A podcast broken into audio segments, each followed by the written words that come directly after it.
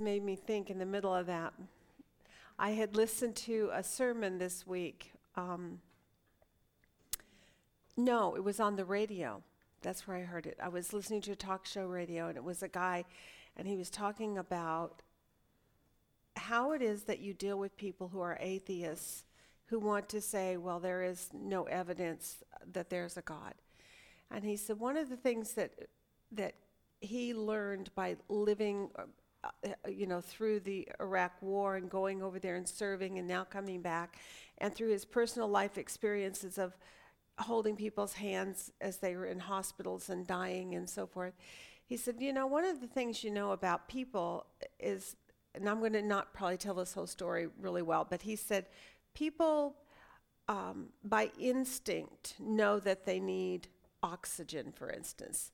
You also know by instinct you need food and you need water, right? Those are three things you know by instinct. And so he went through this whole explanation, and I won't give it all, but basically he described how you know that happens, such as a person who's thrown into a water situation and they're drowning. Their instinct is everything in them to get to the surface to get the air. They know they have to have the air. It's an instinctive thing. He said, likewise, a person who's dying if you have ever been with a person who's dying and you're holding their hand, he said, by instinct, what do they do? What do they do? They pray and they cry out to God. If you're in a if you're in an automobile accident, almost the first thing out of a person's lips is, "Oh God," or "Jesus help me." Isn't that an amazing thought? I mean, the way he put that, he says, This is how I know without a doubt there is a God because by, by the intuitive nature of who we are, we know if we're in the desert and we're dying of thirst, we got to get water. And we will do everything we can to seek for it. If we need oxygen, we go to the surface, right? If we need food and we're starving to death, we, we seek for it because we know our bodies need it and they're, they're dying without it. He said the same is true of your spiritual soul. Your soul knows that if you are about to meet death, that, that there is a God and you cry out to him. Pretty cool story, huh? That came off of a radio t- program. Pretty neat. and he wasn't it wasn't a spiritual channel, I don't think. I mean, they weren't necessarily teaching the gospel or anything, but I thought his his um, his reasoning was really sound. Okay, so I'm going to start our, our morning off by doing a, a little list, a timeline with you about the ministry years of Jesus. I have given you this. I'm going to attempt to PDF and send this to Lois. It's a chart I found on Bruce Hurt's uh, website, uh, preceptaustin.org, in case you're interested. That website, by the way, has got lots of cheats in it if you wanted to cheat. Um, but I mean, if you also, I've got to warn you, it is like drinking out of a fire hydrant because he gets so detailed.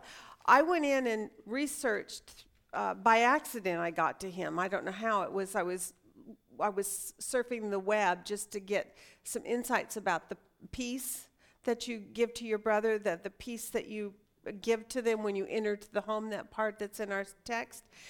And I ended up at Bruce's uh, website, and which was cool. Well, his article on peace, I got started reading it, and I thought, I need to print this out and just put it in my book, and I can highlight the things I want to keep. 89 pages wow. on peace.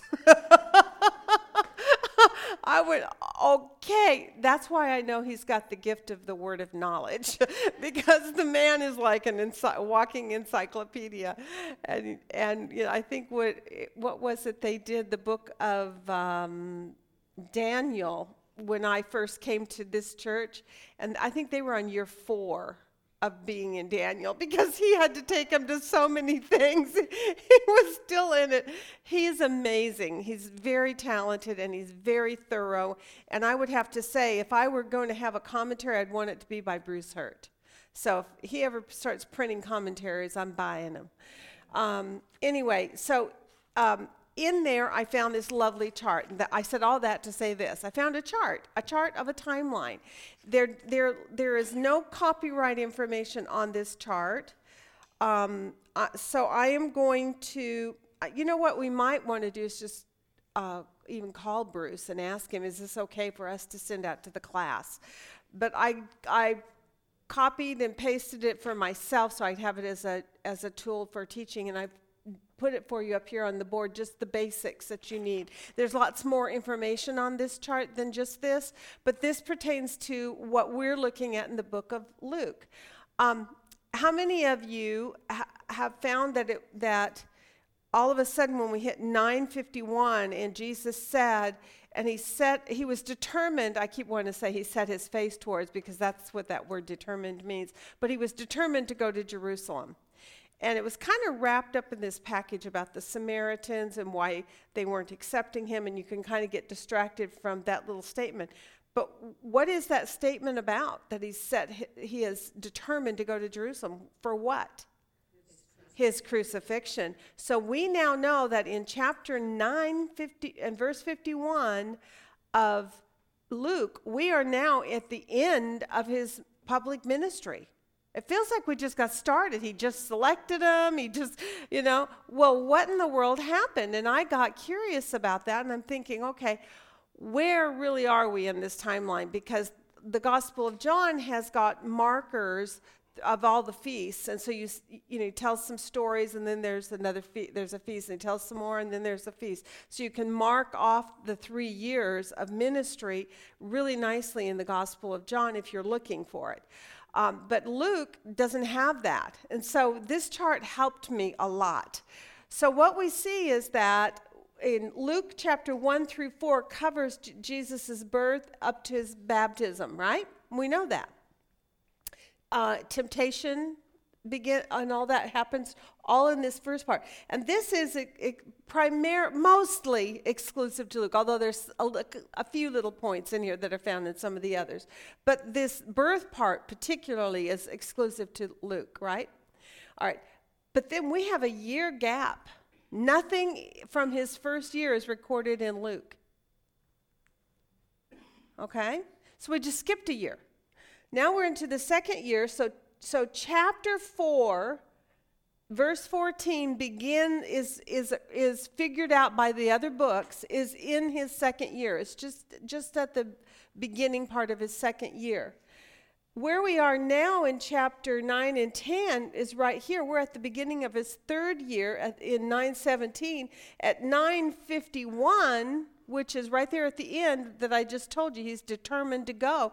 That marks the beginning of his last six months. So, everything we're going to be looking at from now until the end of Luke is all taking place in a six month time span. So, it's going to be a lot of details about it, obviously. So, you can already tell then that Luke is emphasizing what about Jesus? About his ministry. So he is the Son of Man. And, and because he's the Son of Man, what do we know about the Son of Man? What have we discovered about him? Who is he? He's God. And prophetically, what is he? He's Messiah. And it tracks back to where? Where's the first mention of this Messiah that's going to come?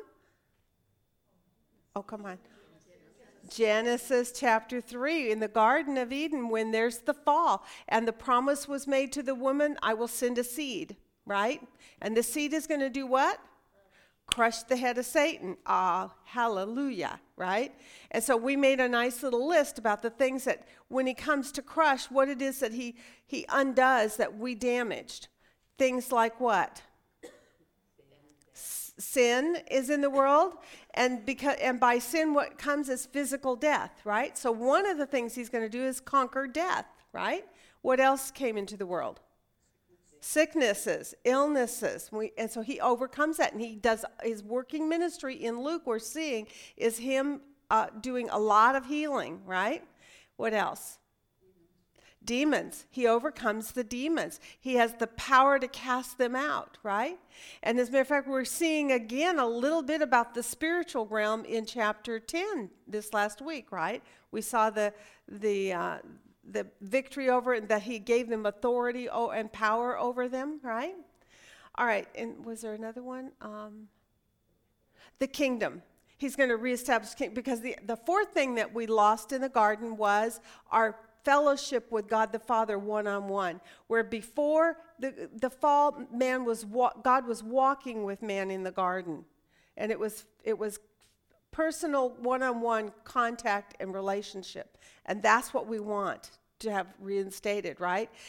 Now in the new covenant, we have, um, through the spiritual work of God in our hearts, we have the we have God put back on the throne for us individually, and we have access, according to what Scripture teaches us, access to do what?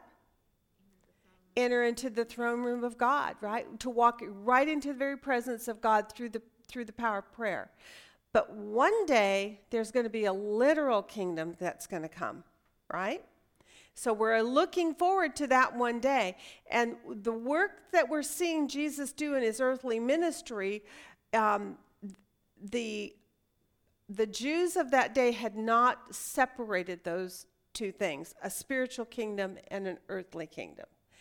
Also, they did not separate for themselves the work on the cross and then the kingdom ruling of Jesus Christ, right? Of, of the, the seed when he would come. So these two things, these are the things that we're kind of sorting out. In hindsight, we got it, right? We can see it now. They didn't have that privilege or that benefit of fully understanding it. We've seen other scriptures that talk about that. Even this week, where it said they longed to see these things and didn't, right? And we are now seeing them. So, how privileged we are to have that benefit. Um, it's kind of like for you and I today, though, is we're looking forward to the literal coming of Jesus to rule and reign on this earth for a thousand years, right? And we're going to come with him to rule and reign with him, those of us who are in the household of faith. But we're looking forward to that. We don't see the reality of it yet. We're looking at it by faith that it's coming. That's what they were doing in the Old Testament about the coming seed. They were looking by faith that Jesus was coming. So, this timeline, I think, helps us a little bit, kind of anchor ourselves a little bit. You now know we're, right now, we have started at the beginning, from now on, we're in the last six months of the ministry of Jesus, just before he goes to the cross. And the emphasis is placed upon it because he is the seed, and the work of the seed is to, to crush the, the head of Satan to have victory over death. Now, what is the, the most powerful symbolic picture of him having victory over death? His resurrection. Now, while he was on earth, he demonstrated he had that power through raising people from the dead, right? But when he himself is raised from the dead, is the ultimate victory. And had he not gone to the cross, it would not have been fulfilled. It would not have been accomplished. Why? What do we know about sin? What is the wages of sin? Death. And, but the gift of God is eternal life through Jesus Christ our Lord. What did the Lord have to do? What, what is the washing power, so to speak, the, sim, the symbol of the washing power? The blood. Without the shedding of blood, what? There is no remission of sin. This is why in the book of Leviticus, the highest holy article presented in the Levitical system is blood. And it's why anytime blood w- was touched or came into contact with under any circumstances, everything from childbearing to, you know, killing an animal out in the field, if they, beca- they came into contact with blood also death is another one, but blood particularly, they had to atone for it and there had to be a cleansing for it. Not because the person was filthy, but because God wanted them in their mind to understand what the blood pictured. It was going to be for them the forgiveness of sin. And for them, he, and he speaks of it from the, ter- the terms of atonement, right, in, in the Levitical uh, system. So it, blood is only for atonement according to Leviticus. So those pictures are really important to kind of tie it all into what we're looking at here. Jesus is headed to the cross. He has to go to the cross. That's going to be the ultimate nail in the in the coffin for Satan concerning his power over sin and death. That's when Jesus gets the victory in that regard. But there's still more to come in the fulfillment of those promises made specifically to Israel. Um, and also to us, the coming of the kingdom for us. And one day, when that's done, we get that thousand year reign here, then we get to go into the new heaven, the, the new earth, where there is no more tears, no more sorrow, no more death. None of that will be even permitted. Yay! Let's go there now. Let's skip all the thousand years. Let's just move right in. All right. So I hope that timeline is helpful to you a little bit and gives you some things. Now, how are you doing on your at a glance chart? Are you keeping up to date on it? It was her last instruction. This tells me whether you got through your homework or not. Your last instruction was write your titles and your themes on your at a glance chart. Okay? If you haven't done this, this is, this is I think, really important. I, I got a little story to tell on my husband because this week we had to start working on, ta- or he did, taxes, right? And um, he had not been keeping up with all the stuff. Now he did get it done. It was, but he grumbled all day for two days because he had to gather all the things together and find the papers and find the whatever it was that he was looking for and then chart it all out and get it. And I said, honey, I have a question for you. How come you haven't hadn't kept up with this like monthly, just re- recording it, and then when you're done, it would be, have all been in your book, you know? And he said, yeah. okay, so this is equivalent. If you keep up with this week by week as you're doing your your uh, observations, this will not be a big chore to you. And the other thing I've got to tell you is visibly, when you see, when you read down your list of titles, you start to see a flow. And if anything, if any of your titles are off, it messes with your flow. And you recognize it just by putting it in this chart form. There are things that I have gone in and tweaked because I see oh, I went off into this on that title, and I shouldn't have. I need to rein it back in and get back online with, with the emphasis of what's going on in this book, right?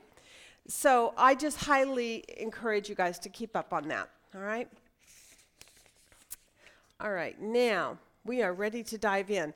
All right, let's start with Luke 10. Now, Luke 10 is in some ways familiar, right? How was it familiar to us? The opening verses, particularly. He's sending him out again. And this, and it's almost verbatim the same um, instructions as he gave before, correct? Let me look here and see where I've got my chart. Hold on. I have, I have a nice little chart. I think but I got, I should have pulled it out and I didn't think about it until just this second. Oh, that was a good scripture. Where is it? Hmm. I may have lost it. I paralleled Luke 9 with Luke 10 on a chart so that I could compare the instructions that he gave them. I can't find it. I must have, I've tucked it in somewhere and I can't find it. It's not important, I guess. But I paralleled the two side by side so I could make a comparison of what he said to his 12 when he was sending them out, and then compare it to what he said to the 70 when he was sending them out. What did anybody else in here kind of do that? I know she did say go back and and look and and no, she wanted you to note that basically this is a repeat of what was done in chapter 9 right? But but there's a distinctive difference and that is what? Yes but actually that was in the last one too. Yeah they did go out in pairs and you're getting closer. How many went out in pairs? 70 before it was how many? 12. So my title today is Jesus is expanding his ministry. He is beefing up his ministry uh, uh, uh, workers, the laborers for the field. Have you noticed that? And it was very sudden, right? We just in in nine seven in nine seventeen or in nine at the beginning of nine, which would have been all the way back here at the beginning. Um, he is um, sending out by twelve, and now we're probably in at the very beginning now of the last six months, and now he's he's expanded it.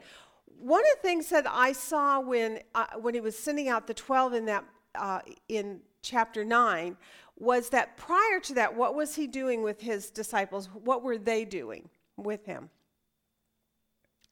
Were they going out on their own?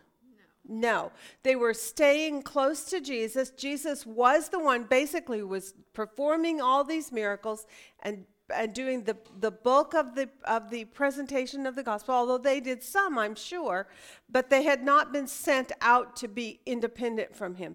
Why do you think that, that Jesus did that?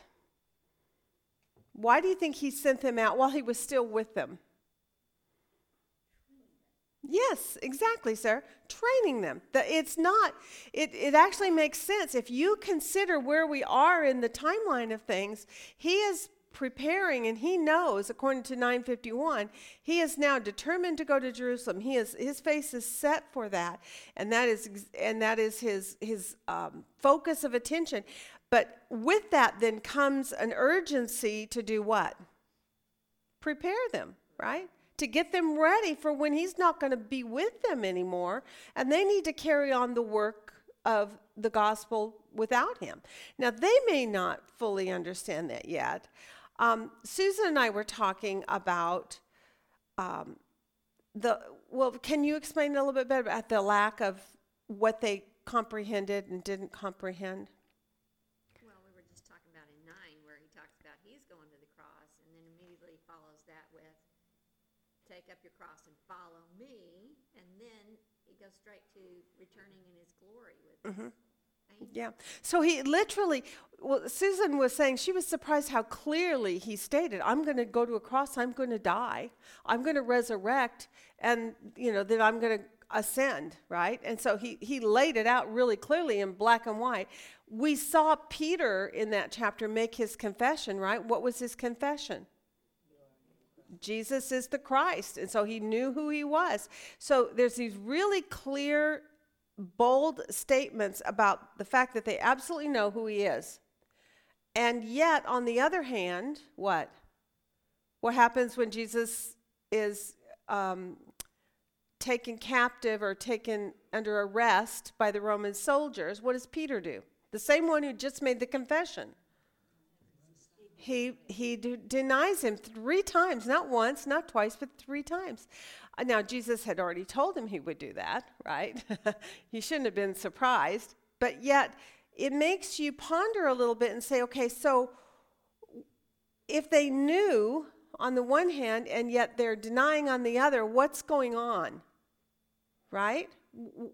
Where is the disconnect in the mind? So, what do you think? It's not exactly the way they want it. Okay.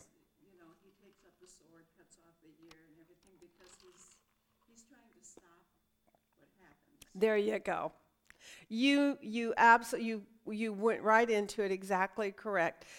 I think that what is going on here is a restraining work of God, probably by the Holy Spirit in the minds of believers, that they not spill the beans too quickly because ha- and also that they themselves not step in the way because we saw Peter want to do that at one point and Jesus had to undo the damage right?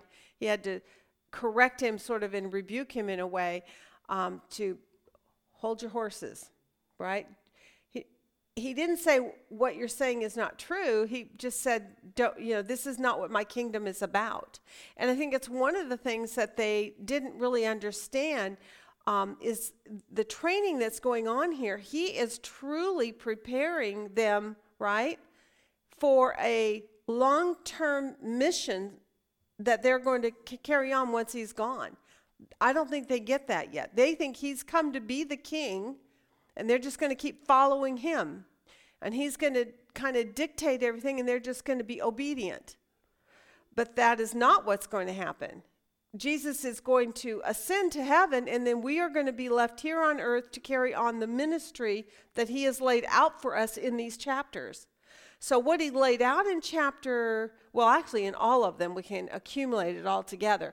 But particularly in 9 and 10, we're seeing because we're at the crunch, we're at the last six months, he's getting ready to go to that cross. And so he's, he's pressing in to expand the ministry. He went from 12 to 70, right? He wants he, he also is urgent. It's like you go to the, you go to this city, you go to this city, you go to this. He wants the word out so that as he goes through these cities, the hearts have already been prepared. They're almost like little John the Baptist in a way, right? They're forerunners for his work on while he's here on this earth.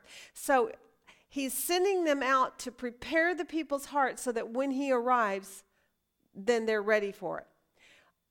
But it's about the fact that he is preparing the ministry work of these people. He's preparing them for ministry. Now, how can that benefit us? Well, they didn't understand that they, they didn't, they had not ever healed people or cast out demons. They didn't know that they had that power in them. So they had to experience that so that they could go forward in the power of the Spirit to take the message Okay. the next till they died. Okay. Yes, ab- that's exactly right. What else? Anything else? that we can be learning the same way that they did is these are the steps you need to take to be able to be a disciple of Christ. Mm-hmm. So this is teaching you and I also. So we've got the benefit of it having been recorded now for us so that we can see this is Jesus's by the way, th- this isn't Paul's instructions. This isn't Peter's instructions. This isn't John's instructions. These are Jesus's instructions. This is how I want it to be done. And this is what I'm telling you you have power and authority to do. And this is how this is what I'm uh, impressing on you. Now some of it uh, I taught I walked you through last week analytical observation, right? How you take passages, you make simple or topical lists on them, and then from that list you draw back and say, so what am I seeing here? What is this saying? Right? You analyze it and then you put it in your own words and you, you form things. So I, wa- I want you to kind of do that with me just a little bit. We see in 1 through 12 him telling them uh, some things like um, go. I'm sending you out as uh, lambs in the midst of wolves. Carry no money belt no bag no shoe no shoes and greet no one on the way. That's interesting one. What is that about right? Uh, whenever you enter uh, you enter first say peace be to this house. If a man of peace is there your peace will rest on him. But if not it will return to you. Stay in that house eating and drinking whatever they give you for the laborer is worthy of his wages. Do not keep moving from house to house. All right. Analytical thinking here. What's going on? What's he saying? You've made your list, I'm sure, correct? On what he said to do. Analyze it. Why why is Jesus saying, don't do this, don't do that, don't do this, and do this, and do this, and do this? Doesn't want them relying on their own resources, but on Him. Okay, number one, he's wanting him, again, this is exactly what we talked about last week. He's wanting them to rest in provision from God Himself through the ministry work that they're going to do. As they move along, God will provide someone in those cities. And He said, and if they don't, if there isn't someone in that city, then what? Again, back to shaking off the dust and moving away. What did we learn about that for, about that concept? What is the imagery of that about? What did you learn? What does it mean to shake the dust off? Well, it's not exactly a curse, but it certainly isn't a blessing on the city. There you go. It, that's true. It's not. It, um, it, it could be almost considered a curse because the consequence of shaking the dust off is basically saying what? I yeah. Yeah, I, I think of the one that says, Don't cast your pearls before swine, you know. But basically, if they will not receive the word that, that you have given to them, then you are to simply retreat and leave them to themselves. They are, they are you've made your bed now lie in it kind of a thing right it's if you reject it then you get the consequences of it correct all right any what else do you see in there what about things like um, the greeting one got me i didn't totally research that one as carefully but i, I think i understand what it's saying greet no one on the way what is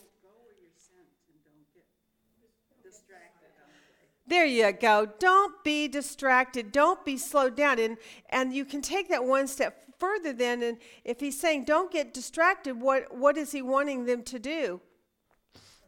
Be focused, be determined, keep, keep you know, keep your eyes on what it is that you're doing there, why I sent you and what you're there to do. So if you are fully committed to preaching the gospel, you're not distracted by other things like the like in this case he said about not greeting people along the way. That has to do with slowing down making friends hanging out you know all those kinds of things right for us that's what that would mean it would mean starbucks and coffee um, but he says you're not there for starbucks and coffee you know you are there to preach the gospel so stay stay focused um, uh, Kay Arthur, in her teaching on spiritual gifts, calls it locative of sphere. And I love that term. It just sounds so impressive to me. I've always liked that term. Um, it means in that in the context that she was teaching it was on spiritual gifting and once you know what your spiritual gifting is try to focus your growth and your strength building in the in the gift that God has made obvious to you is the gift he wants you to exercise in the body. He has placed everyone in the body as he has desired. And so if you, if I for instance if I am so busy serving and singing the choir and you know working in the children's ministry or whatever and doing those kinds of things and I don't spend the time working in my homework then I'm not going to be really an effective teacher. But if God, if I know God has gifted me to teach, then I need to stay focused. And that's kind of what he's saying to them here. Look, I am sending you out for a mission. I've given you a specific duty to perform. And I want you to stay focused on it. So we see that in those first verses, right? So tell me, um, when you look at Luke 10 on the whole, how do you see it breaking down? how like paragraphs or subject matters how is it broken down in this First twenty-four verses are focused on him and his disciples that very good susan excellent that's exactly right nice and and in that he's talking about the subject of his laborers who are his disciples and what is and concerning them he's instructing them right but he's also letting them know that when they go out and they speak and people don't receive them, who are they actually rejecting? God. So, what does that tell you about them going out and speaking? Who are they speaking on behalf of?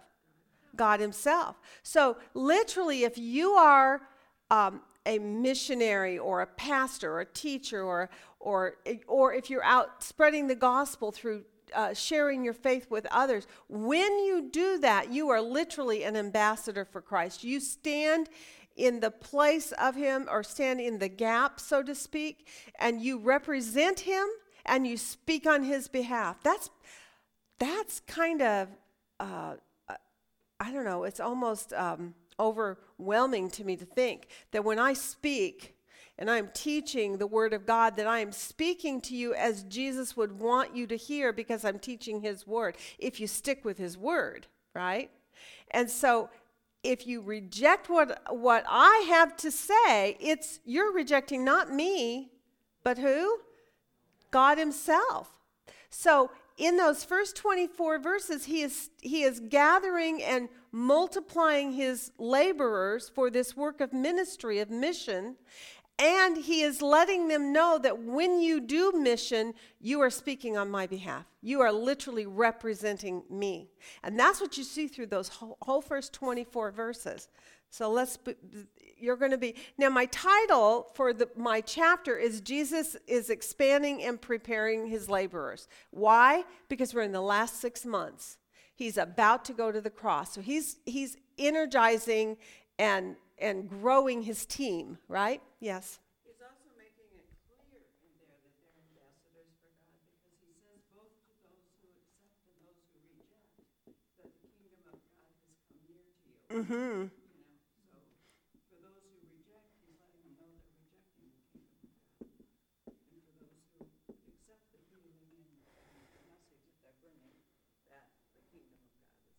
Very good. Exactly.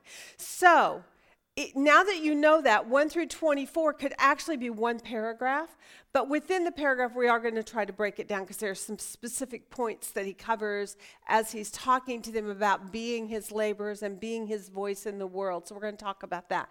Now, you hit 25, and then what happens there? And where does it end? 25 to 37. Okay, very good. I got cheat notes up there too for you. Um, and w- what is the core message in this? What is going on in this part? And what is being uh, about the neighbor? About a neighbor. So, if he's training his disciples, you and me, if he's training us to be and do mission in this world, the first uh, 24 verses talk about the actual mission of being his ambassadors and, and being his voice in the world, right? Now he's saying um, this the next quality about being my disciple is what?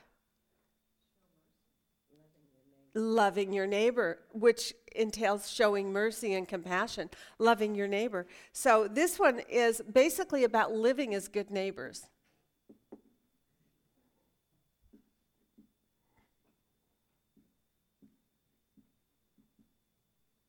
So he's telling you and I what he wants from you and I as his disciples be his laborers and be his voice and live as good neighbors in this world. Yes? I find it interesting too that he expands the definition of who could please God by being a good neighbor by saying even a Samaritan can be. yeah. Oh, and I can't wait for us to talk about that one. Did you all do some research on Samaritans and what the dynamics were? Okay, so we'll talk about that because that one, and I think it's hysterical that Jesus specifically picked a Samaritan to be a representative of a holy living person.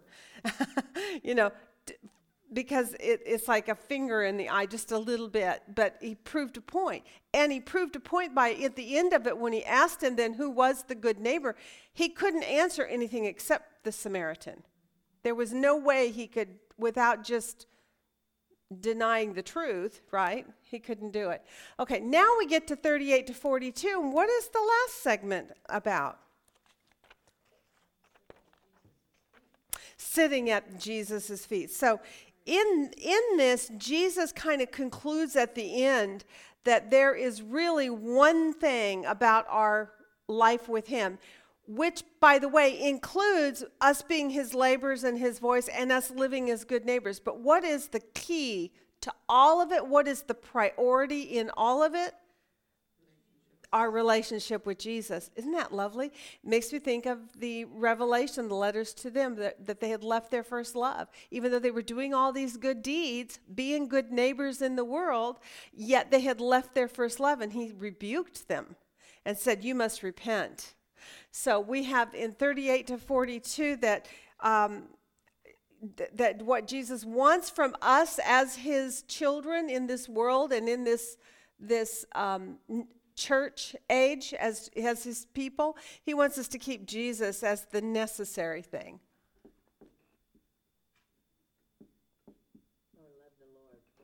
Yeah. I try to use the words from the text, but that's exactly right. Keep Jesus as the necessary. About in your spiritual walk with God, in your relationship with Him, the most essential thing is Jesus Himself. Don't forget that. And if you do that first, these things will follow. There will be a natural flow from that. But if you neglect, and this is one of the reasons for as a teacher, and I know it's partly it's my spiritual gifting, and I can't help it, but you know, I think this is the most important thing you can be doing in your life. As God's children, if you're not in a good study where you are really learning about who is he and what does his word really say, and because you cannot learn the things that we are learning here um, by serving him or by um, being a good neighbor to your neighbors, right? You can't do it. And by the way, can you even give the gospel if you don't do this? Do you have the gospel if you don't know these things that you are learning? Not really. It is um, one I remember many years ago. I was at another church and uh, there was a youth group activity that they were going to be going to Virginia Beach, of all places, but that's where they were going to go, and they were going to do some witnessing on the shore. And so I said to them, "Why don't you bring have your class come in? I will take them through First John. It's fairly short. I can I can simplify it a little bit for them, but I said I will." Take them through how you can have assurance of salvation. I said, if they understand their own assurance of salvation, they will be much better witnesses when they're out on the beach, right? If they don't learn w- what covenant is and what assurance of salvation is, how what do they have to tell the people? Right? Yeah. Well, yeah, and you and it may be as simple as that for some people, but honestly, most people in our world have deeper questions. And they want to challenge a lot of them. Now, some of them are not they're not wanting to come into faith anyway. You know, they're just, it's kind of like the lawyer we have in this particular uh, passage about the Good Samaritan. He, he is purposely trying to trip up Jesus. And if you go into the other gospel, I think it was in Matthew, was the parallel one on it, uh, you get expanded information on there of how really they were trying specifically to just um, debunk what Jesus, who Jesus was and what he was saying. And so you know his heart was not in the right place. He wasn't asking the question to learn, he was asking the question to trip him up, right? All right, so now we know our outline. We're going to see it from these three paragraphs, basically. Now we're going to discuss the details in each paragraph and walk through the things that he discusses there. So we saw the first 12 verses, 1 to 12, that he sent he sent out the 70. Right? And that's in verse 1, I think it is. Is it 1 or 2? 1, okay. All right. So when he sent them out, tell me what you learned about going out.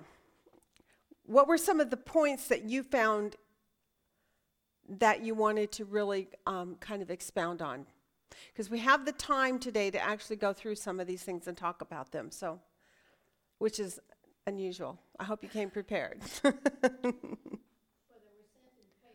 yes, sent by two. So the, this is, I think, interesting. What, what does that say to you?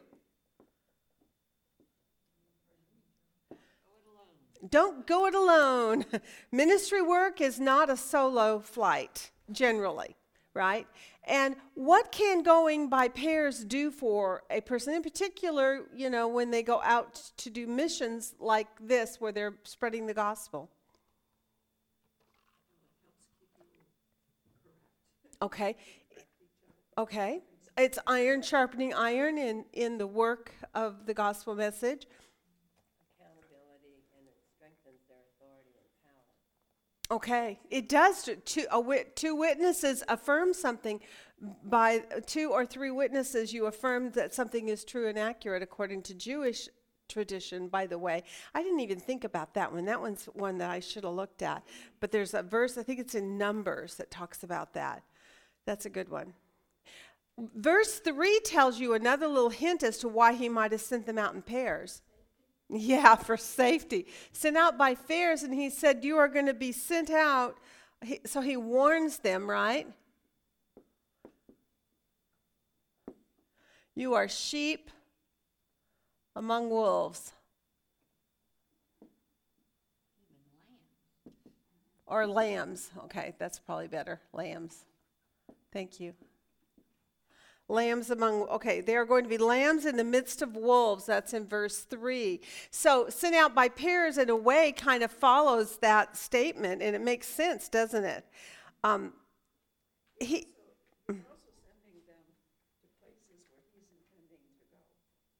yes.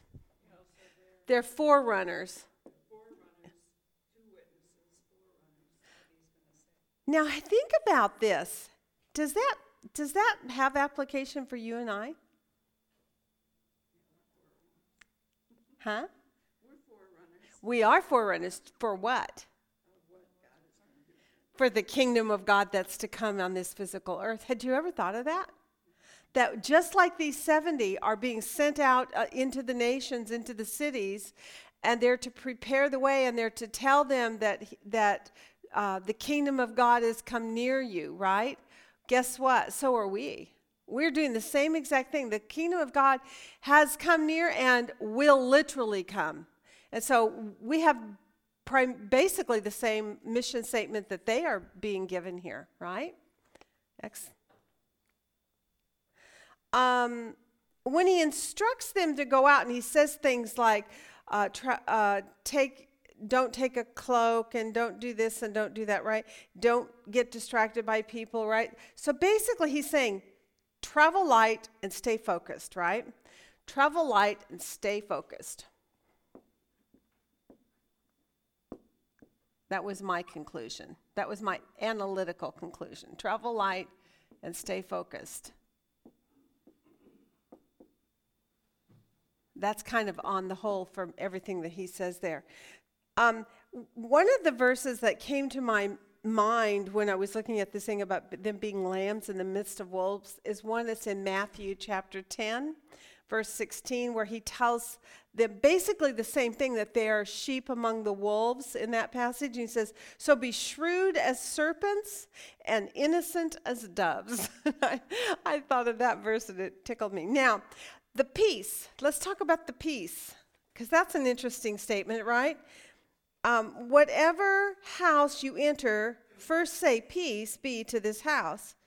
If a man of peace is there, your peace will rest on him, and if not, it will return to you. Now, what did you learn about that subject this week? About the idea of them uh, giving peace. Well, it, it, it's giving, it's bringing God into the home. It's made the, made God's blessings rest on you. There you go. Exactly. It's it's like the blessings and the cursings. Did you notice what it's followed up with? If they if it turns out that man is not a man of peace, then it returns to you, right? And then basically you shake the dust and you move on. So um, one of the places that I was looking was through Bruce Hurt's im- uh, multitudes of 89 pages on peace. And after probably an hour and a half of reading, I finally hit some sections that were really more pertinent to what we're looking at here.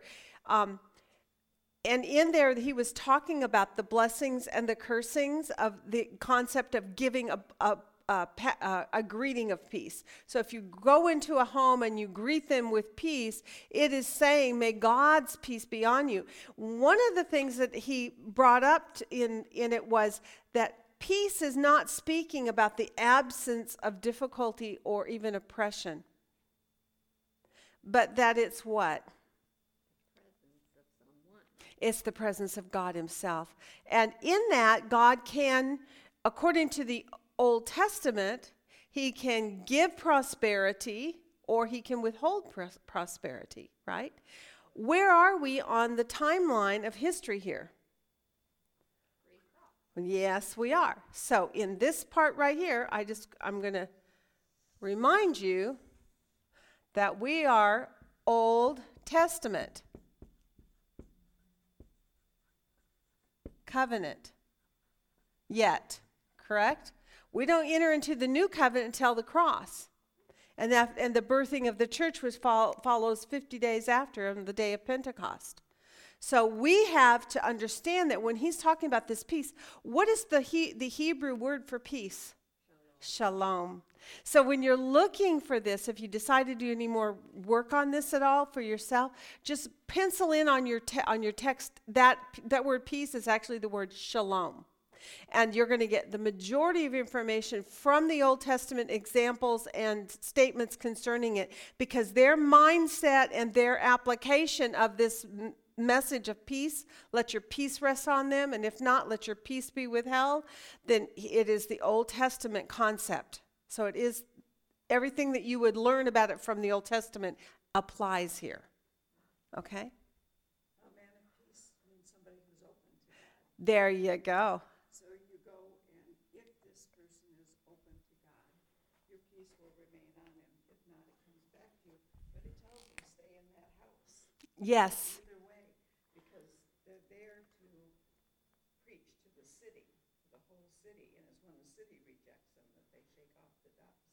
Yes. Okay, so let's put this on here. If a man of peace,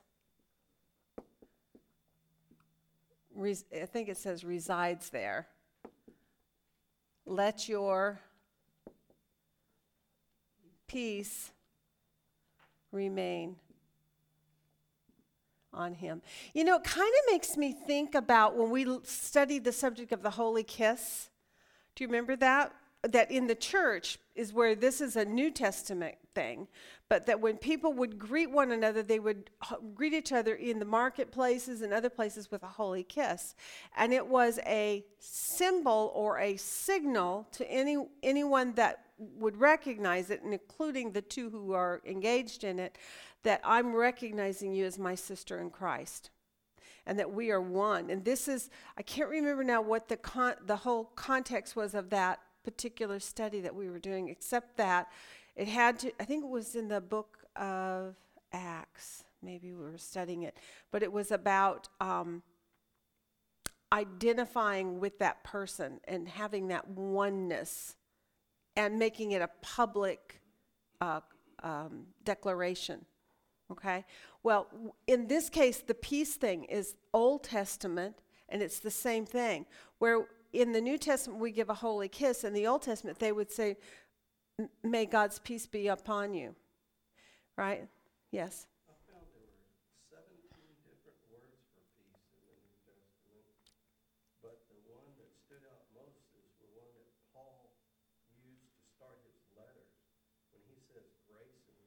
I the Right, right. Now, and all, and that piece is going to be from from this point on, right? That's uh, the so now that you've kind of been made aware of that, it kind of changes a little bit too. All the hard work you did in the in the New Testament, looking at the word peace, it's still good stuff, and in ba- and in basic truth, it still applies. Really, none of it changes except that in a new covenant, it's through the blood of Jesus, and the real peace comes through that new covenant. In the old covenant, where we are right now in our study, we're still under the old covenant laws. That peace was the peace of God of blessing and cursing for those who obeyed him, right? And so, what you're really seeing here is the blessing and the cursing concept. And so, let your peace remain on him if he's a man of peace, but if he's not, let it come back to you. He doesn't get to have the peace of God, and he doesn't get to give have your approval as a, as being a receiver of that peace either. And for a Jew, uh, in or in particularly in that part of where their ministry was, they're they're they're all in Israel, right? So they're ministering to the Jewish people. For the Jew, they want that, and they think they're entitled to it simply because they are born of as the as children of Father Abraham right? This is one of the issues Jesus in the other gospels keeps coming up against that you think basically that you're you're good just because you're a child of of Father Abraham, but that's not so. Right? It's those who believe that are actually my children. Now we get that in other New Testament passages, a better explanation on that. But um, okay, so that was cool. So this peace, shalom, shalom be to this house. I have a shalom on my wall at home. It says, "Shal- Shalom, y'all. it's a Texan one. um, if a man of peace is there, your peace will rest on him. Okay, and then stay there then. So it just gives some guidelines about, you know, going in pairs, um, warning them about the fact that they are going to be lambs among wolves, which is probably why he wants them going two by two and not alone. But also, he warns them about. sh- Now, this is interesting. Again, imagery, right? You're among Jewish people who everything is about the imagery. And I'm so thankful because the imagery for me is huge. I, I do little uh, clip art pieces too on my charts for you guys. Sometimes you see those, I think. Um, they are huge in my mind because when you see the gnarling teeth of a wolf, you know, and his, ta- his tongue is hanging out and he is just ready to get you, it, it does impress upon you what the danger is, right, that's going on there. What was, uh, particularly if you now know we're in the last six months, what has happened gradually in the ministry work of Jesus and his followers concerning oppression? They're definitely out to get, I mean, in the beginning they didn't like him. Then, as the time went by, they're getting more and more aggressive. Now they're at the point of pursuing right? And so Jesus is having to be very careful. And there are times when you see through the Gospels where Jesus literally says, I won't go, it's, my time is not yet. Um, and he withholds going into certain places because he doesn't want to antagonize, right? All right. Yeah, they're plotting to kill him. They are plotting to kill him at this point. That's exactly right.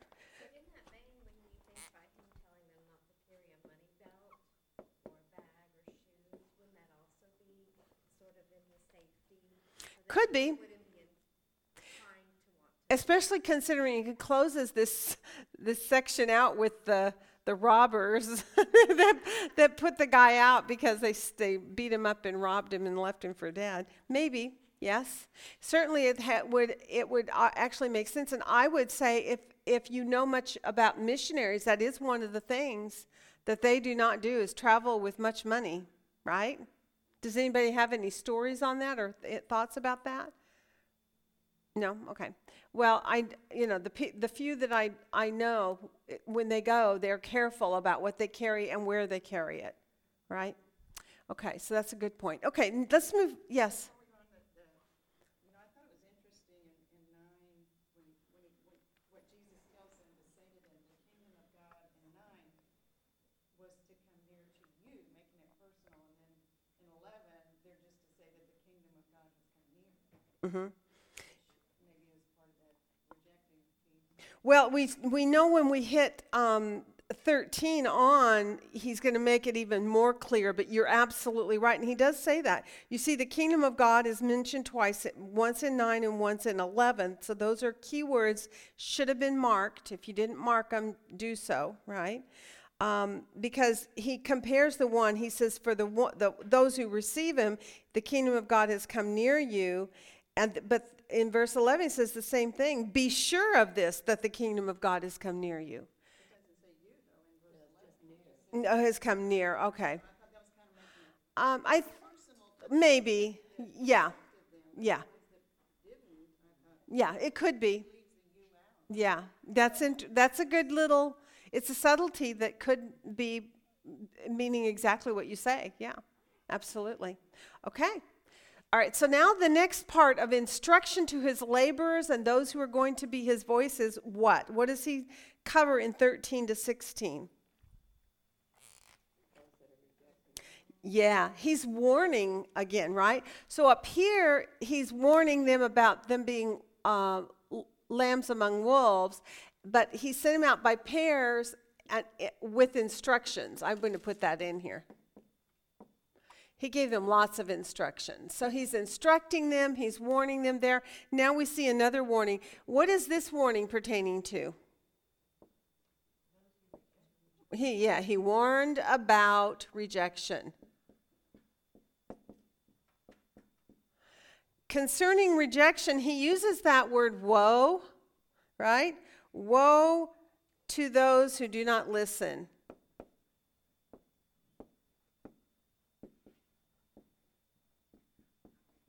Isn't it funny though that he says to these Jewish towns, woe to you in Chorazin and wo- woe to you in Bethsaida, as if these very same things had been done in these Samarian and, um, and these other towns that are outside the kingdom, they would have repented. Yes, okay. So when he does that, he mentions Sodom, he mentions Tyre, and then he mentioned Sodom, right? So there are three cities that he mentions Sodom, Tyre, and Si- Si- Sidon, right? Sidon, yeah. Now, since these are historical references that the people would know about, tell me what we know about Sodom. What is his point when he, when he speaks about Sodom? What happened to Sodom? Uh, Yeah. Sodom was totally destroyed. And why were they destroyed? Yeah, they rejected the witnesses of God that came and, and they rejected the word of God itself. Let's go to 2 Peter 2 6 real quick. I have a reference on here to look at that. Let's see what it says. Genesis 19, by the way, is where the storyline about uh, Sodom is, if you want to make a note about that, just on your observation worksheet. But Jesus gave historical examples.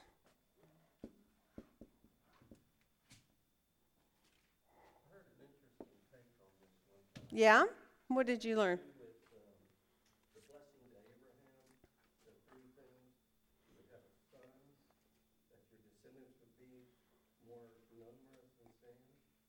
But the third thing, that they would be a blessing to all nations if they kept the covenant, if they, and he said that had they been the blessing to all nations, then the destruction that happened to these other towns wouldn't have needed to happen if they had done what God had designed them to do and what God had promised through the covenant to Abraham, had they been an actual blessing to these people. Yeah. And you know, the part, and, and kind of where my mind goes with this too is um, when, Je- when God speaks to us about the leaven that, that affects the whole lump of, gl- of dough, right? So when you don't um, remove that sin from your midst, it permeates and it spreads. And Sodom and Gomorrah had definitely had their effect in the world at that day.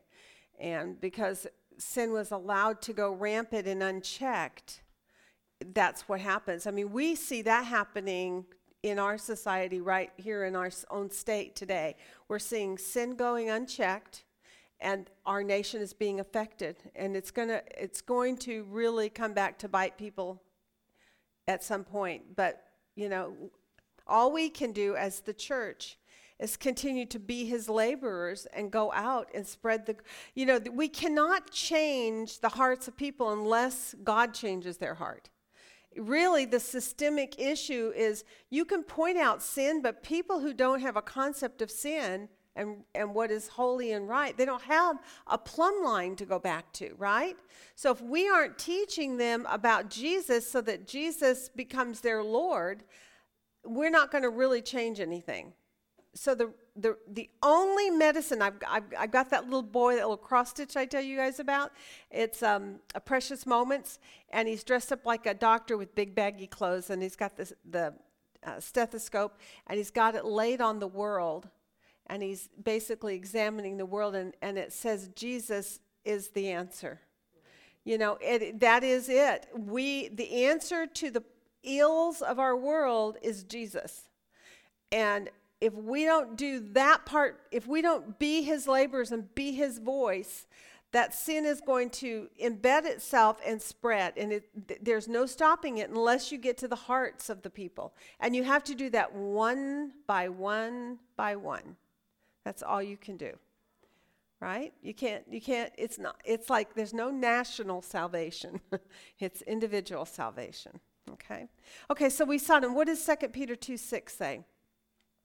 And if he condemned the cities of Sodom and Gomorrah to destruction by reducing them to ashes, having made them an example to those who would live ungodly thereafter.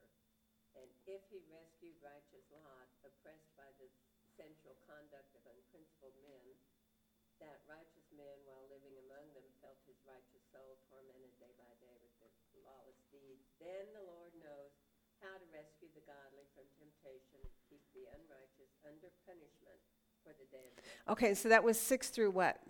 Six to nine. Thank you. I didn't. I didn't have room on my chart to put the rest of it.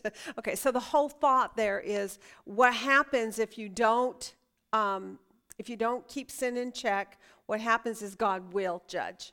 Judgment is is not an option; it's an absolute fact. It will come, and j- there is going to be judgment for every man those in faith and those out of faith. The one in faith, it's a judgment of, of the good deeds and it's for reward.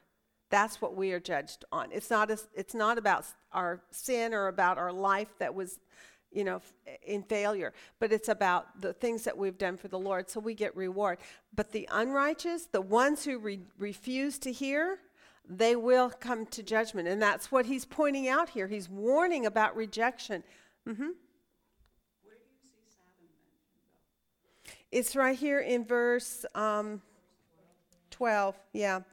I say, to, I say to you, it will be more to- tolerable in that day for Sodom than for that city. And then he goes in 13, Woe to you, Chorazin. Yeah, so you kind of have to pick it up out of 12. Sorry. Yeah. Yeah, because he's saying it's more tolerable there, um, because of, you know, they were burned and. but Well, they when- didn't when he have gets the down to the witness next one, of when all he the mentions- miracles. There you go. Why is it more tolerable for Sodom than it will be for these cities today that he's talking about here, Chorazin and Bethsaida? There. They didn't have the full revelation of Jesus before them, right? They didn't have the coming of the seed right before them. As Jesus says later, um, you know, they, they wanted to see, they hoped to see, they dreamed to see these days that you are seeing, but they didn't. And so, because to whom much is given, much is required. Accountability grows with insight and knowledge. The more you know, the more you're accountable. Ah! right? But see, in faith, we're under grace, right? Um, I know. It kind of. I can remember when I was first told that. I thought, oh, I don't want to learn another thing. Uh, that is so. So okay. So then he says, and then what did the Jews think about Tyre and Sidon? Because Tyre and Sidon were then also mentioned. No. And what were they considered? Yeah. I don't know how to spell heathen. Heathen and sinners. Okay, so these were Sidon and, and Tyre were con- basically they were just totally the scum, you know, as far as the Jewish thought, huh? Yeah, they really were God forsaken. They were, they were, uh, uh, they were these heathens. They were, they were far from God, and they were basically the example of what not to be as a people, right? And so they deser- basically, in their thinking, they deserved what would happen to their to their own cities of Chorazin and Bethsaida because they were actually worse than Tyre and Sidon. They have more knowledge. They were actually the two peoples that always dragged the kings. Yes, I remember. And who did Solomon make covenant with? The king of Tyre in order to build the temple of all things, right? Shocked me to pieces. I was like, what? right? Yeah. So um, he, he gives these historical examples and then, he and then he reminds them that they speak on behalf of him. Now, what does he say after that? Yes. Keep moving. Mm-hmm. There you go. The one who listens to you. And.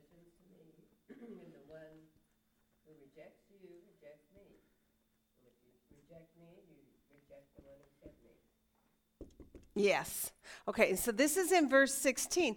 And then you, and before that, when he used that word woe, did anybody look that up by chance? It's 3759.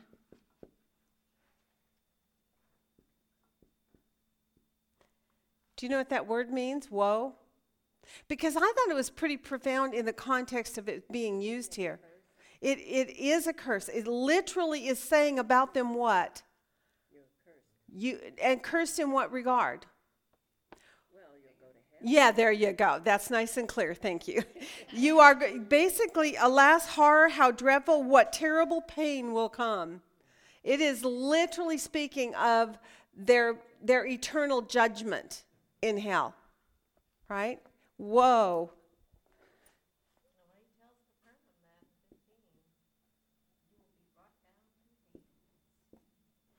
There you go. In, in verse 12? 15. Okay, I'm going to put that on here. Brought down to Hades. I'm going to put that on here. Brought down to Hades. That's good. 15. Put that on the wrong one. Eternal pain is in the definition. Brought down to Hades is the reference you just gave. Isn't that an, says there'll be more tolerable day of judgment, for they would have repented if the miracles had. Isn't that a- an interesting thought? If you notice, every place that Tyre and Sidon are mentioned in the gospel here, the people were coming to him. You know, even while the Jews were rejecting him, the people from Tyre and Sidon were coming to him. So he's saying, if I had done all the miracles I've done for you, there, they would have repented. But he wasn't giving it to them yet at that time because he was coming first for the Jew, then for the Gentile. Mm-hmm. You know, but, but it's interesting because he said they would have repented had I done what I had done for you. Yeah. And yet we also know that if anybody will come to him, he is available. I like the, the passage in um, Acts 17 that says that God has determined the exact time and place that we should live, that we might seek God and find him, although he is not far from any one of us. You know, God does not put any man anywhere in time in history that he does not make available to them uh, for those who will seek him, those who will find him, those who will repent, will have opportunity. And so God doesn't hide himself from any man anywhere in the entire you know eternity of humankind from the garden on if there's opportunity for salvation it's made available. No one is left behind right? And yet there there are these kinds of statements that, that you know if you're careful if you're not careful and if you violate your known doctrine you could jump to the conclusion well he should have done that because then they all would have been saved. No he, but what he is saying is there was more people within Tyre and Sidon who had a heart to come to know God than there are in in Bethsaida and Chorazin. And in Beth it's near you. yes. Salvation hasn't come yet. Yeah. He hasn't died yet. Right, right. He's saying it's come near. Yes. But the people of Tyre and Sidon are, you know, gonna come to salvation. He says it may, it'll be better for them in judgment. Yeah. Yeah. Yeah. And I think he's also making reference to a historical thing that they know about what their history has been, so that he's referring back to that. Okay, so let's move on. Let's go on to 17 to 20, where he corrects them. Um, and ha- this is an interesting thing because he they come back and they're giving a report, yes? And I'm not going to be able to write this on because I'm out of space. I'll have to just send it to you. Is that okay? Okay, 17 to 20. He corrects them. Basically, he's refocusing them, right? What was the what was the deal there? What was going on with them? What were they rejoicing about? That they were able to cast out demons. So their focus was on what? What was their focus on? Yay, me. Look at me. I cast out demons, right? It's pretty easy for people, even today, to get uh, wound up in their own accomplishments, right? To be really proud of themselves, you know, and have an arrogance maybe even about it, and or taking a delight in the wrong thing. You know, if if I want to delight, it's not that God doesn't want you to delight in your spiritual giftings and the works that He gives you to do, but what is your real rejoicing supposed to be? Is not is His power and the result, right? And what was it that He wanted them to rejoice in? that their names were recorded in heaven. So he's saying, look, you can, you, you know, if you're rejoicing in the fact that you're doing this miraculous thing, then you've lost sight of the fact that the whole point is, is that you're bringing people into the kingdom. And then he goes down in the next part of it in verse 18. How did he perceive what they were doing? They gave a report about what they said, Yay, we're doing these great things. And he says, No, wait a minute. I want you to remember it's about salvation, right? So then what does he say? In 18, look at 18. Yeah, now what does he mean by that statement? There you go. Jesus is literally crushing Satan's head, and they had a hand in it. Now, this is powerful, and this is exhorting to me as a Christian. Think about what he was literally saying. Now, love the fact that he visualized it again. He gave them a, a, a concept of, of a lightning bolt, right?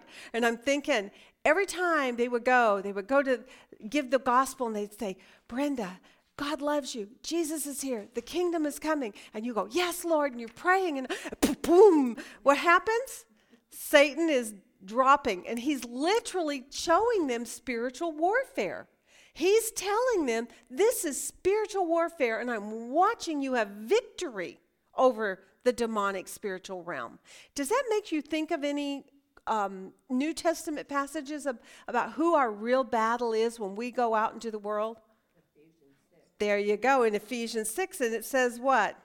11 to 18, it says, our, our battle is not against man, so to speak. It's Flesh and blood, but against. There you go. It, our battle is not with flesh and blood, but it's a, basically spiritual forces of wickedness in heavenly places. And so this is what Jesus saw. He said, You saw your works and you were delighted, but I saw the spiritual victory in spiritual warfare. That's what he watched. Isn't that amazing? Again, we see a peek into his deity at work in that moment.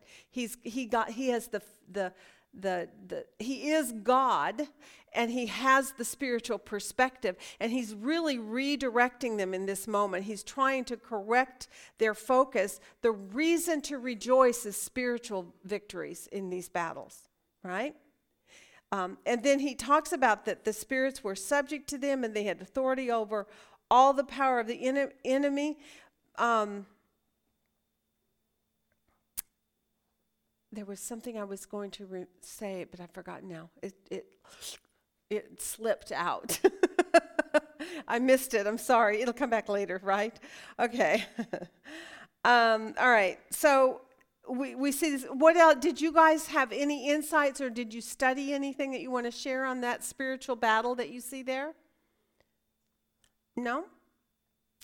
I, I don't know how much digging you did on spiritual warfare and the work of you know the holy spirit and so forth but i just thought this was really good. It's one of the few times by the way where jesus is uh, shown to uh, be rejoicing. Most uh, imageries of jesus is him in prayer him in you know basically weeping over things um, uh, struggling or battling things right but this is one of the few times where we see that he is rejoicing. It's a beautiful thing. So it's kind of a contrast, right? They were rejoicing in the wrong thing, which you know was the, the physical realm. He wants them to re, re, rejoice about things recorded in heaven. Then he says, "But I rejoice in who? I rejoice in in about you in the Holy Spirit." Right? Is that basically what he's saying? He's rejoicing about them. That the Holy Spirit has done these things and it's through them. So he rejoiced over them in the Holy Spirit. In other words, he's rejoicing that their names are recorded in heaven. Right? So Katie? Yes. Back in twenty, when it talks about rejoice your names are recorded in heaven, I took that to be another subtle thing of, don't get caught up in service and doing works for me. Keep the focus on our relationship. Okay, that and that actually is pretty good application in that place. Um, I, I think, though, in the context of the flow of thought here, he's talking about their ministry and what they accomplished while they were out on the mission field, and he they were looking at um, what they what they did in regards to casting out a demon. What Jesus says, no, I want you to understand. What was more important is what you did concerning their spiritual salvation. I think they said, even the demons are subject to us in your name. Uh huh. So they knew it was through that. Yes. And he was saying, yes, you know, this happened, Satan was falling, and he says, I rejoice in the Holy Spirit because it's the Holy Spirit that gave you the power to do that. Absolutely. When we're in the Holy Spirit. So I don't think he's so much chiding them, he's now explaining to them what it is they have. Well, but uh, maybe not chiding is not necessarily the, but he is correcting them. He's correcting their thinking. They were thinking because their rejoicing was in the wrong thing. They were rejoicing because of something they had power to do in his name. They that was an exciting thing to be able to do a supernatural power. Yeah, don't you th- think I would love it if I could heal people and cast out demons and pretty soon how many of us know about that world out there in, in Christendom that the whole focus is on the idea of casting out demons and, and slaying in the spirit and healing ministries. And what becomes their focus? Themselves, what they are doing. They lose sight of Jesus. So, in that regard, you're correct. It, he's refocusing back on their relationship is with Jesus. But he's saying, I want you to rejoice in what your work actually accomplished. And then he says, like lightning, I saw Satan falling from heaven. Their real victory that they should be rejoicing in is that they are bringing people into salvation and that there is spiritual victory in the heavenly realms because of that. But it says that your names are recorded in heaven. Yeah, he and I know he he he ta- he takes it to say in it's a general statement. It's not just you 12 get to be in. Right. But he's saying you that your name you who believe. And that includes the ones they're preaching to that accept it and they themselves that accept it. And he goes back to the little children thing which he brought up before, right? He brought this this verse up before in Luke 6 I think it was maybe or something like that. Um, I, I put a reference here for Mark 10. Let's look at that. Mark 10, 15. Someone want to look that up? He's rejoicing over them in the Holy Spirit because their names are recorded in heaven. And what he's doing is dis- demonstrating to them what their real rejoicing should be. It should be that those people's names are now written in heaven. He saw Satan falling from heaven because of the work that they did. And that's where the real rejoicing should be, not in the fact that they could. One of the other problems is are there not some who will go out and about casting out demons in Jesus' name, and then they'll come to Jesus and say, Lord, Lord, did we not cast out demons in your name? And what does Jesus say to some of them? Depart from me, I never knew you. What does Mark 10 uh, 15 say about infants that God reveals himself to? I tell you the truth, anyone who will not receive the kingdom of God like a little child will never enter it. Okay, so it's the childlike heart. When he speaks about the infant, he's saying about them, it's the ones who will come to me in childlike faith, right? That will receive the kingdom of God and who will, who, and, and it's those that I rejoice in. And so he's kind of almost merging a, a multitude of things that he's already addressed even in previous teachings, right? He says in uh, 1 Corinthians, which you all looked at, in 1 Corinthians 1 26 to 29, what did you see there? Now, we did 1 Corinthians recently, so this is really, um, should be familiar, right? When he talks about as little children or as infants, right? God has chosen the foolish and the weak to shame the wise and the strong. Mm-hmm. Chosen the base and despised. Things that are not to nullify the things that are, so that no man may boast, but that his, but by his doing we are in Christ Jesus.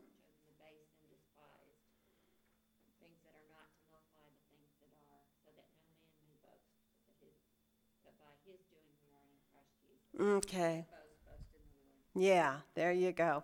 So it is those who come to him with this childlike heart or or a uh, also a need, so so to speak. And earlier in the in Luke, he had said, um, "Allow the little children, and if you don't come to me as little children, you will never enter into the kingdom of God."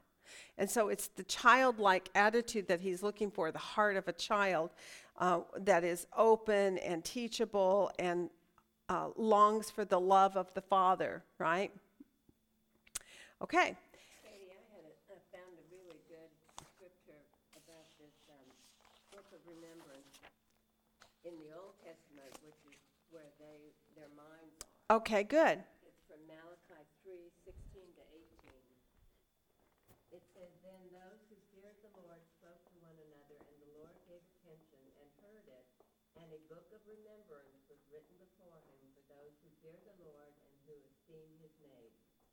And they will be mine, says the Lord, Mhm. on the day that I prepare my own possession.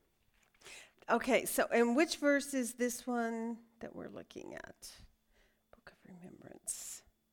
Book of Remembrance. Where which verse are you relating it to? Um, twenty, your names are recorded Okay, there you go. That your names are recorded. I loved that. I did g- do some research on that myself, and we and looked, for instance, in Revelation, which is real familiar because we've studied there also about the books that are open, and you're judged by the things that are in that book.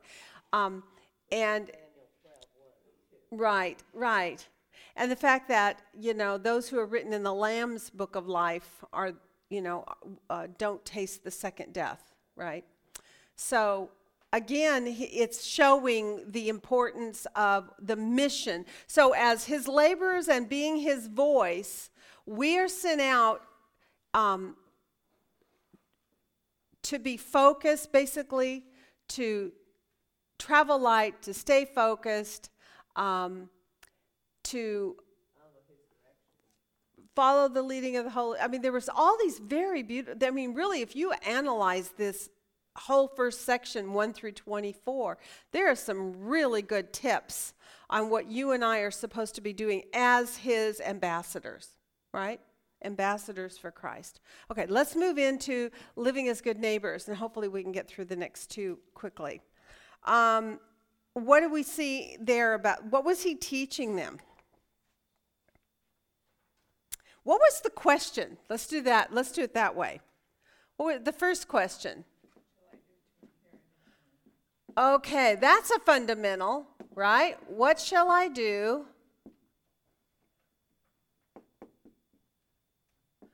To inherit eternal life. Now, what is the answer to that? And how did Jesus pose it for him? So he did. Isn't that interesting? It's again a repeated pattern that we see with Jesus. Whenever there and and how was it that this man was approaching him? There were a couple of things that we learned about the lawyer. Yeah. So the lawyer was testing. It was tested Jesus. And if you go to the other um, uh, synoptic gospels on this, you see it even even more clearly how he and the Pharisees were all in on this testing thing. They were putting Jesus to the test. And uh, the second thing we see as a tidbit of insight about this lawyer is seen in verse 29. Why was he then after the answer was given which was correct and he should give it correctly right he's the he's the lawyer and when he answered the question then he he basically tries to what justify himself. He wants to weasel out of that commandment. I, I don't think he has any problem of at least piously saying that he loves the Lord with all his heart. But then when it came to loving men, apparently that was the heart of this pro- this man's problem because Jesus nailed it, right? He went right to the heart of what was going on. So he was testing Jesus and he was trying to uh, wishing to justify himself. Good.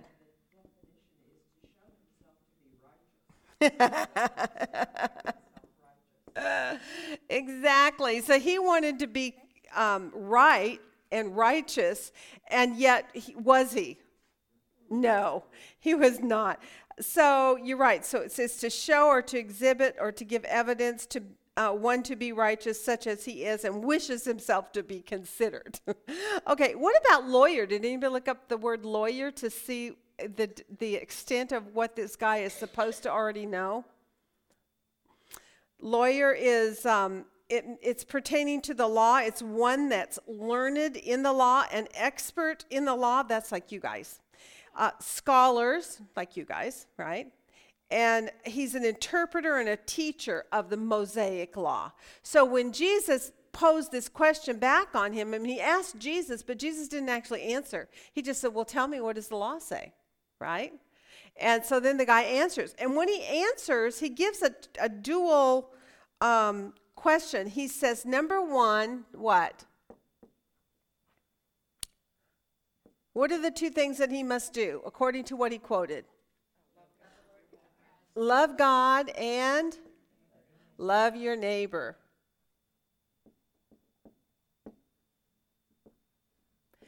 And he quoted these from a couple of different places. Did you catch what those were out of? I mean, there's a bunch of places you could go, but what verses do you know? Where is the Ten Commandments, for instance? We see that in where? Exodus 20, right? It's also in Deuteronomy, also given in Deuteronomy. Uh, 6, 4 to 6 is a section of it that we're talking about here. Also 13 to 15. Also, another one is found in, uh, concerning loving your neighbor. Where is that one going to be found? When did they go on? When they were going into the land and they needed to have laws to live by because they were God's people? What book are we in? Leviticus. Good job. See, isn't it wonderful to be a precept student? How nice it is. So in Leviticus 19:18 is that reference to the fact that you are to love your neighbor as yourself, right? You see that in the New Testament reaffirmed in places like James, right? Uh, and well, in other places also, right? But First John does an excellent job about teaching what that really means. What, what is it to love your neighbor? And Jesus affirms that he gave the right answer. Then he- um, the second question was what? Yeah. First question, second question. Who is my neighbor? Who is it?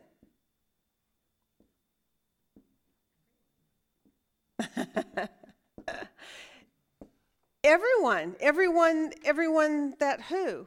I mean, can you explain that a little bit better than just everyone? Does that mean if somebody I don't even know and never see and don't have contact with?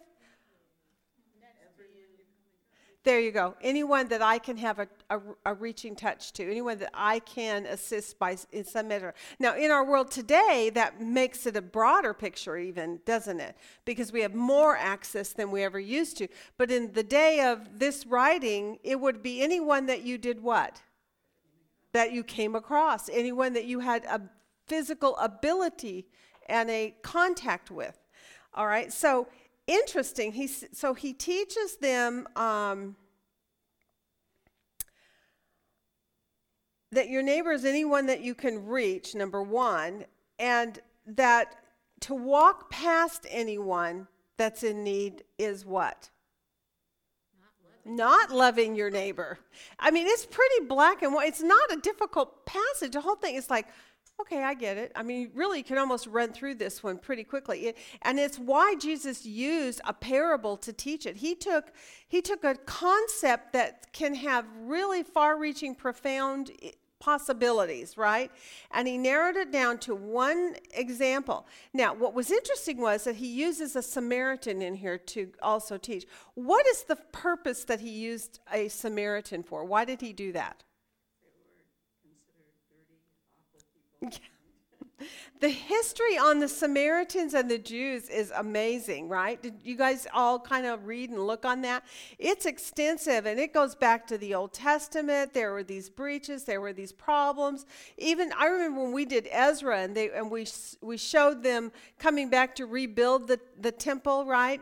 And they wouldn't let the Samaritans come in and help and they were really mad about that and that caused a deeper hurt again.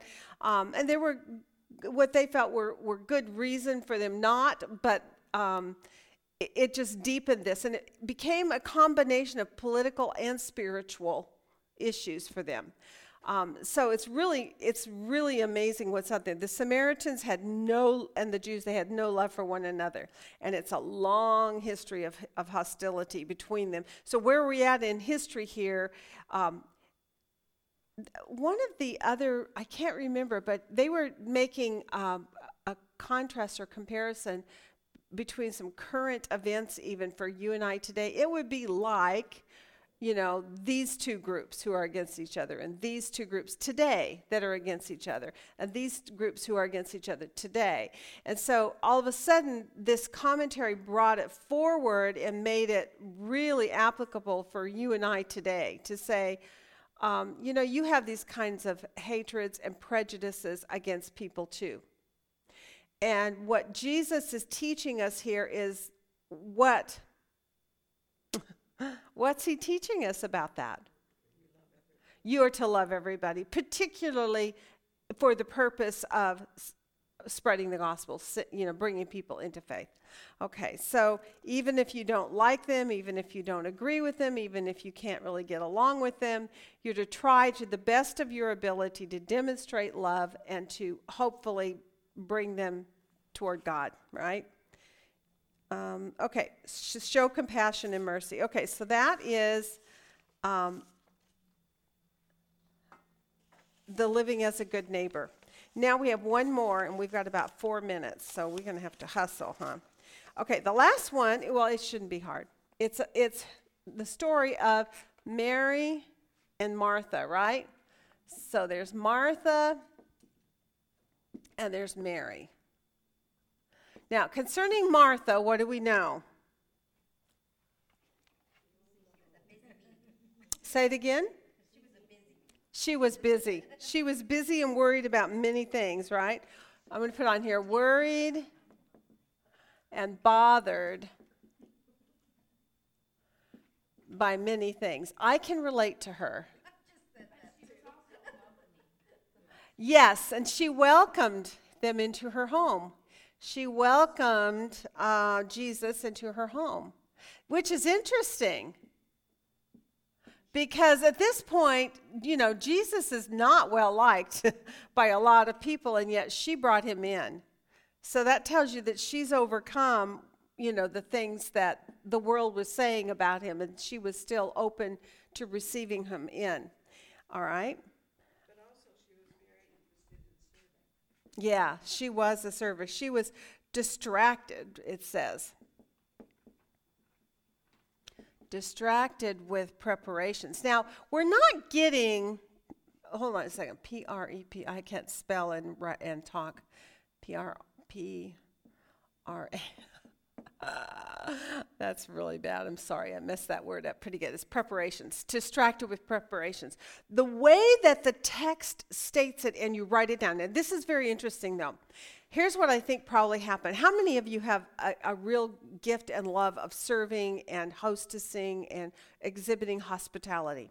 And you feel like that's something God has given you as a ministry? One of you, okay. Only one? You're the only one, Kathleen. We're coming to your house after Bible study. She'd be okay with that. I like to do it, but I, I feel like I'm like, I'm Martha. Yeah, I. Yeah, your anxiety. Okay, yeah, yeah. But here's what's interesting. I do know that without making a list on this, the way we're doing it, it's really easy to say, well, she loved to hostess and she was really busy. We make it all sound like positives, but what does Jesus make it sound like?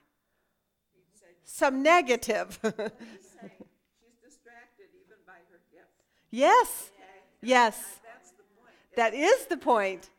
You, we have a gift, but we can get And is he saying that her serving is bad? No, he's not. But but he's saying when you compare it to what? To what Mary was doing, which was doing what? Spending time with Jesus. When there's a comparison made, what is the more important thing? You're serving or you're worshiping Jesus? Your worship, right? And and sometimes I do think that we get caught up, and I know I do. I'm, you know, I'm I'm going to be having some friends come into town, and all I can think of is all the things I need to do at my house. I got to clean that drawer out, and I got to reline that paper, and I got to clean the garage, and I got, you know, I just think of all the things that need to be done because I want the house in good order. But you know, this is what Jesus is saying here: don't be distracted. Now, in ministry, now that's just about a personal life thing, but when it comes to ministry, even sometimes what happens is we get so caught up in the serving or the doing for God that we forget what the most important thing is in that in this process of having relationship with him. So it's really neat to me the way he closes this book out. He starts about, yes, you are to be my laborers and you are to be my voice in the world and I have called you and I am sending you out and this is the message and be careful about this and be warned about that and remember this is the thing that you're to really rejoice in is the fruit that you're going to bear for the spiritual kingdom. And then he says, and while you're doing that, you are to live as a good neighbor in the world. You are to love people around you, love your neighbor as yourself. Basically, it's the golden rule two things that that the law hangs on. Love the Lord your God with all your heart and love your neighbor as yourself. And that is the golden rule. We see that in the book of Matthew also. So he covers that. But then when he gets to this last one, he closes this little section out. The way they divided these chapters up, they're letting you know, but even though these other two things are true, serving him and being a good neighbor, what's most important? Loving him and keeping him as the priority. So he goes through this litany of things about poor Mar- Martha. She welcomes him, but she's distracted with person. By the way, what do you think is what is the sensation that they give you about how she feels towards Mary? There's some anger there. There's some resentment. There's some jealousy. I don't know if it's jealousy because she wants to be sitting because I don't think so. What she doesn't want to do is to be sitting. She wants she wants Mary to come help her, relieve her burden a little bit. Yeah, I know. Jesus, you tell her to come help me. Poor me, right? So, and you know what? There's a pretty good lesson in that too. When you're ser- if you are serving the Lord and you're exercising your spiritual gift and you feel put upon because of it, you've got to get an attitude check, right? It's time for an attitude adjustment.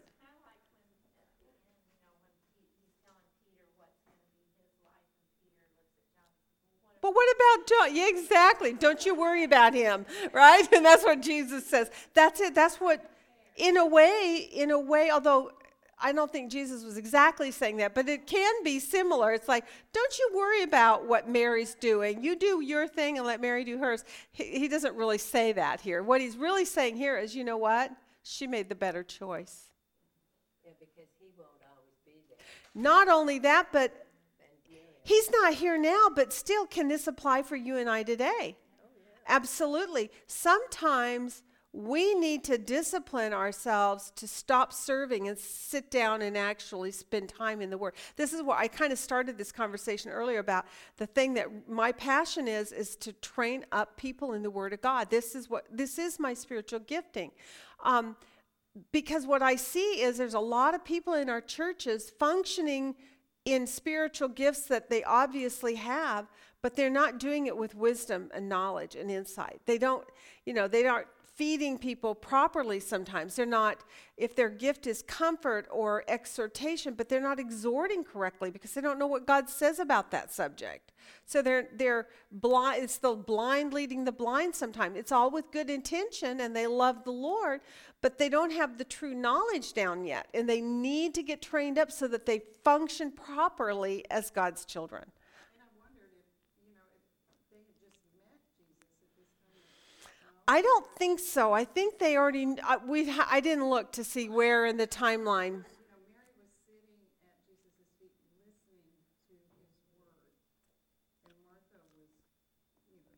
Yeah.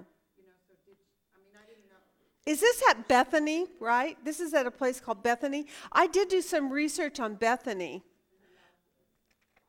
The city itself was actually a, a place for the invalid and the sick to come. It was like an almost like a, a hospital type. It, uh, air- the word itself means house of pain or house of sorrows. I think that word by definition Bethany. And it was a place where people, when they were traveling through to go to Jerusalem, if they'd had woes along the road, they would go there and get healing, you know, and then they would go down into Jerusalem to the temple. So it, it became literally a, a nursing place, a place for healing people. And I, the reason I researched it was the Lord's doing. My son has a friend, and her name is Bethany. And I looked her name up to see what her name meant, and then it took me on this rabbit trail about Bethany because then it fit with my Luke study, and I went, "Oh, that's where Martha and Mary are from, is Bethany, right?" So, is she gonna cause him pain? No, but I just think that it's interesting because what we're seeing here with Martha and Mary, particularly Martha, she does have this this real heart of uh, serving and compassion, and that's a good thing. But it's probably tied into where they live and what they were doing daily. Okay, he says, only one thing is necessary. That's right. Only one thing is. What is it? Well, you tell me. What is? Well, what, what, oh, and, and she chose the better. So what did she choose? To sit at Jesus' feet. That's right, listening to every word. He, she was, she was hanging on it. Mary was seated at the Lord's feet, listening to his word. Jesus commends Mary. She has chosen the good part, which shall not be taken away from her. So here's some analytical observations I have on this last section. Martha's hospitality was admirable, but Martha's anger at her sister was not, right? Mary had chosen the more important thing. Mary's desire to hear Jesus speak, to listen to every word, shows her love for God and her belief and hope in the coming Son of Man, right? Mary's rebellion to her traditional role implies she saw the uniqueness of Jesus. She dropped all of her other distractions in her life to just spend time with him. So these are just some analytical observations about, you know, the dynamics that were going on. It was not that Jesus was condemning Mar- Martha in any way. However, he was making the point that Mary made the better choice. She made the more important choice. And for you and I, we too must keep focused on that. Don't ever um, set aside Jesus because you're too busy serving him. I love the way sometimes in passages you, you see a human side of Jesus. For example, in 41, where he, he says, Martha, Martha. I know, I know. Oh, I know, I know. It's so funny.